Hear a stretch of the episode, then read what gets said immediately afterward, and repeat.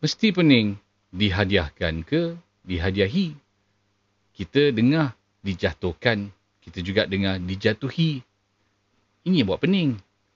Ini semua merupakan imbuhan-imbuhan yang sebenarnya kita perlu faham.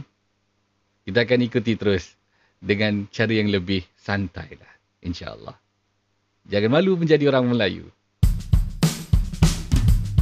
Jangan malu menjadi Melayu Usahlah kaku Ikutlah aku Bahasa ibunda Bahasa kita. Jangan dilupa Siapa kita. Orang Melayu harus bangga Bahasa kebangsaan kita yang punya.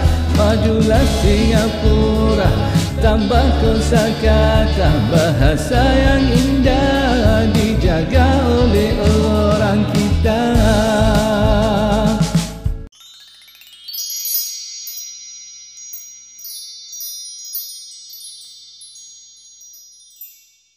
Assalamualaikum warahmatullahi wabarakatuh. Selamat datang ke rancangan Cintai Bahasa Melayu. Tak sangka dah pun kebahagiaan yang kelima. Terima kasih kerana sudi menyokong, menyaksikan. Mungkin anda di antara orang yang minat dengan bahasa Melayu ni walaupun anda bukan seorang murid, anda bukan seorang guru ataupun anda setakat nak tahu, ya macam pernah dengar tapi salah ya.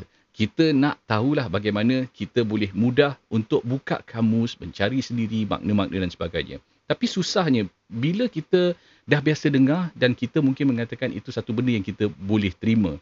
Tapi ketahuilah, topik hari ini mungkin berat tapi saya akan mudahkan. Saya tidak akan bunyinya seperti duduk dalam bilik darjah, seperti akademik dan sebagainya. Mungkin kata kerja transitif. Kita bunyi dia macam besar sangat. Tak perlu risau. Ataupun kita dengar mana satu subjek, mana predikat, mana objek, uh, objek CP pula tu. Ada perbezaan lagi. Ada objek tepat, Lepas tu kita jadi keliru. Dan ini membuat kita mungkin berjauhan sedikit dengan bahasa Melayu. Tapi tak perlu risau, saya ajak sama-sama berfikir tentang satu perkataan mungkin. Kita ada kotak. Kotak itu kita mengisinya dengan surat khabar contoh. Kita akan kata kotak itu dipenuhi dengan surat khabar. Ataupun kita kata kotak itu dipenuhkan dengan surat khabar. Jadi sebelum kita bingung dan keliru ni, kita akan beri contoh lagi lah. Sebentar nanti kita akan lihat mana objek ataupun apa dan siapa. Yang kita tekankan sekali lagi, dalam imbuhan-imbuhan yang kita sangkakan tak penting, dia akan merubah segala makna kata dasar yang sebenarnya mungkin tidur kata kerja. Kata kerja transitif ataupun saya mudahkan, dia akan berubah.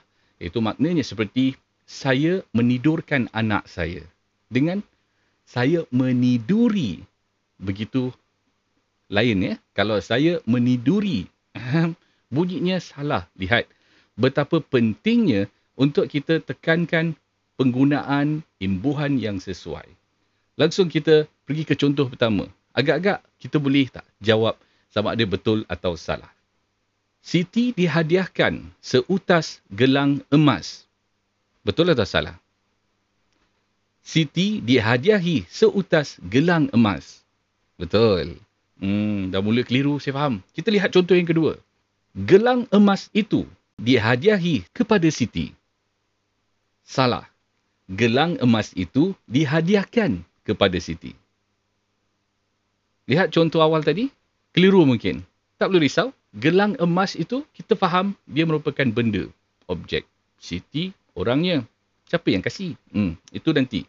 Tapi kalau dikatakan gelang emas itu merupakan gelang emas adalah bendanya dan dihadiahkan kepada Siti.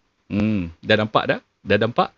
Kita akan lihat contoh seterusnya. Siapa yang kasih pula? Sekarang kita ada siapa, kita ada apa dan juga tentunya siapa yang menerimanya. Ibu menghadiahkan Fairuz sebuah jam tangan. Salah. Ibu menghadiahi Fairuz sebuah jam tangan. Lihat, ada ibu yang memberi. Siapa yang menerima? Fairuz yang menerima. Sebuah jam tangan. Mungkin dah nampak sedikit siapa yang memberi, siapa yang menerima dan tentunya apa yang diberi ataupun apa yang diterimanya. Jadi kita tahu kalau nak sebut tentang subjek predikat ataupun kita nak cakap objek tepat, objek CP-nya mungkin mengelirukan. Jadi kita akan teruskan dengan cara ini. Anda mungkin dapat lihat semakin banyak kita dengar dan kita lihat contoh-contoh betul, kita dapat membezakan mana yang betul, mana yang salah. Kalau kita setiap kali mendengar yang salah, kita akan sangkakan yang salah itu betul. Kita akan lanjutkan. Jam tangan itu dihadiahi kepada virus oleh ibu. Salah. Jam tangan itu dihadiahkan kepada virus oleh ibu. Pelik pula. Jam tangan itu dihadiahkan kepada virus oleh ibu. Kita dapat lihat objek ataupun benda diberi kepada siapa? Kepada virus. Oleh siapa? Oleh ibu. Jadi kita ada benda, kita ada penerima dan yang memberi. Jadi kita lihat seterusnya hakim menjatuhkan pesalah itu hukuman penjara selama setahun. Salah. Hakim menjatuhi pesalah itu hukuman penjara selama setahun. Betul. Ada orang yang menerimanya, itu pesalah. Hakim yang memberi dan hukuman penjara adalah benda yang kita maksudkan.